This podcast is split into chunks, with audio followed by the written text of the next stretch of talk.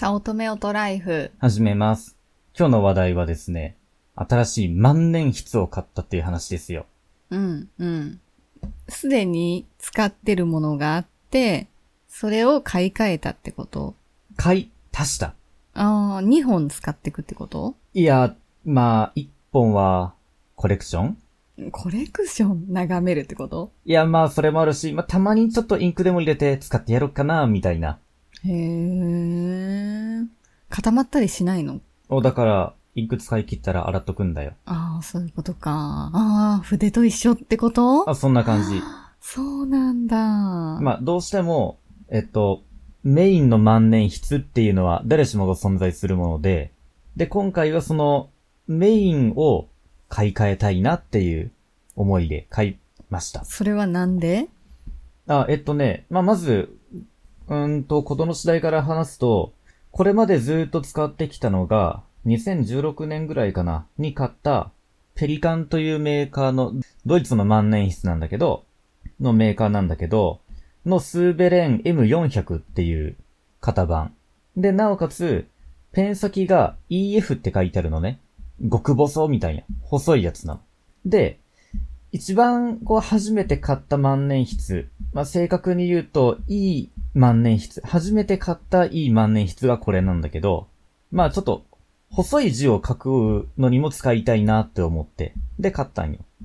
なんだけど、ここ最近は、まあフリクションも使うし、他のボールペン、ジェットストリームとかも使うし、だいたい万年筆を使うときっていうのは、文具王が手掛けたアクセスノートブックっていうノートに、こう自分のアイディアをぬらぬら書くときだけになってきたのね。ってなると、ちょっとこう、細い字だとむしろカリカリしとって嫌だなと思って。もちろん万年筆だからインクがこうぬらぬら出るようなのを味わいたいなと思って。ので、もうちょっとこうインクがドバドバ出るようなのが欲しいと思ったのですよ。うんうん。で、またペリカンにしたってこと？そうそう。いろいろ迷ったんだけど、まあ、ペリカンの、さっき言った M400 っていうのが今使ってるやつなんだけど、M400、600、800、1000ってあって、まあ、本当は200もあるんだけど、で、M400 を持っていながら、200を買うのもなんかなっていう気もするし、王道は M800 なの。1000だともっとでかいの、これよりも。で、600にするのも、400から600、うーんと思って。じゃあ、800いっちゃいますか？なんて思って。本当はモンブランの、のさ、149とかもいいなと思ったけど、軽く10万超えだったのでやめました。うんうん。で、なおかつ、その400使っていた時に、もう一個不満があって、あの、ほら、これストライプの赤じゃん。で、これ、光にかざすと、インクの残量が見える。だけど、逆に言うと、まあ、多くの万年筆そうなんだけど、光、電球とか電気にかざさないと、残りのインクがどれぐらいかわかんない。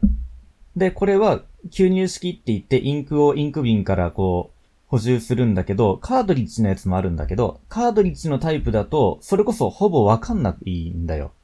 残りどんぐらいのインクなのかっていうのが。なので、残りどれぐらいかけるんだろうかっていうのも、見たかったのね。というわけで今回買ったのがこちら。うん。ペリカンスーベレーン M805、805。透明だね。そう、のデモンストレーションモデル。うん。本当は、そのペリカンの万年筆の営業さんが、中身こんな風になってるんですよっていう説明のために作り上げたもの。それがあまりにもペリカンのユーザーから評判が良かったために一般商品化したようなモデル。そう、それがなんか一目見た途端、これだなんて思っちゃってね。ずいぶん迷ったんだよ。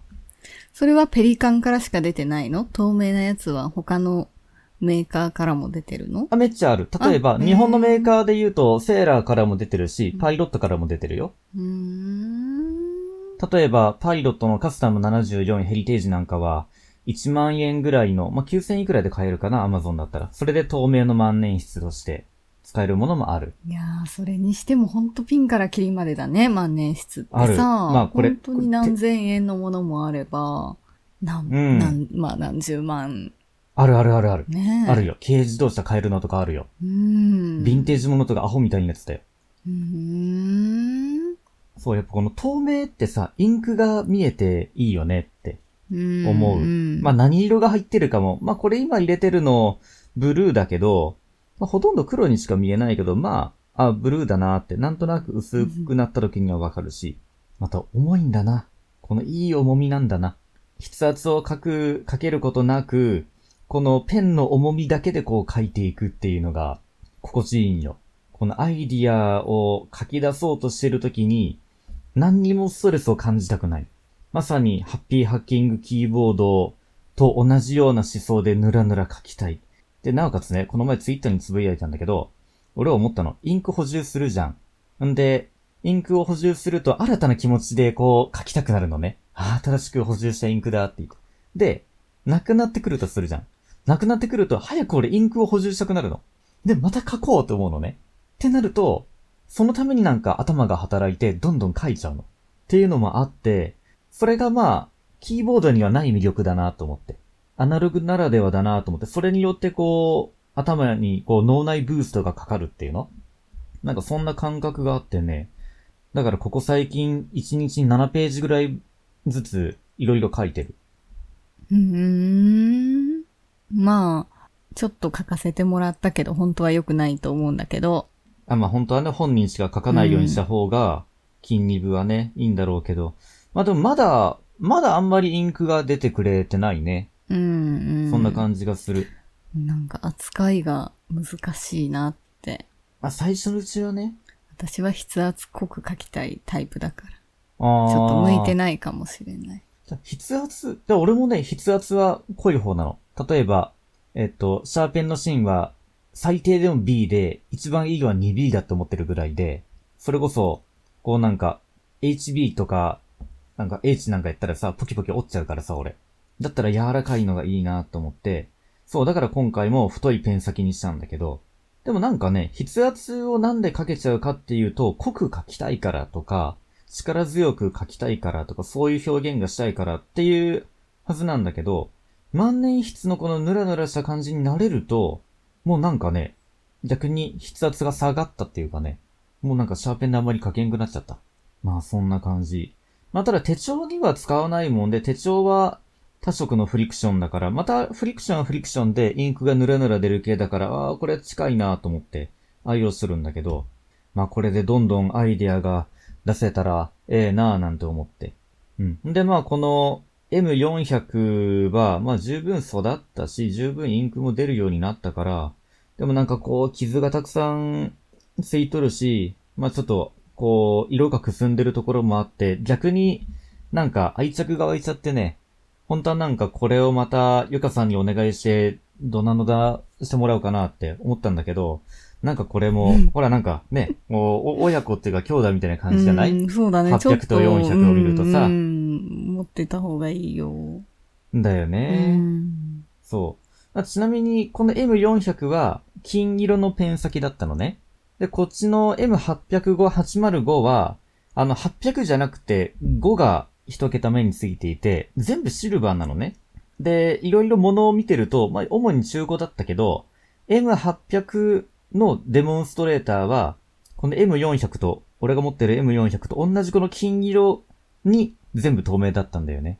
なんかあれはいいのかもしれないけど、ちょっと個人的には好みじゃないっていうか、なんか透明だったらシルバーの方が、なんか、いいと思わない？うん。うん。と思ったら、なんかペン先がすげえでかすぎて、シルバーのペン先でっかってなっちゃったよね。うん。うん、なんて思いながらやってるけど、まあ、なんか、透明だからさ、こうなんか安っぽいんじゃないかと思ったけども、開けた瞬間、うわー、これがーって思ってしまったね。じゃあまあ、この M400 は使ってみる？うん。じゃあどんどん活用してみてください。はい。俺はこの800を相棒として、新たな相棒として使っていくからね。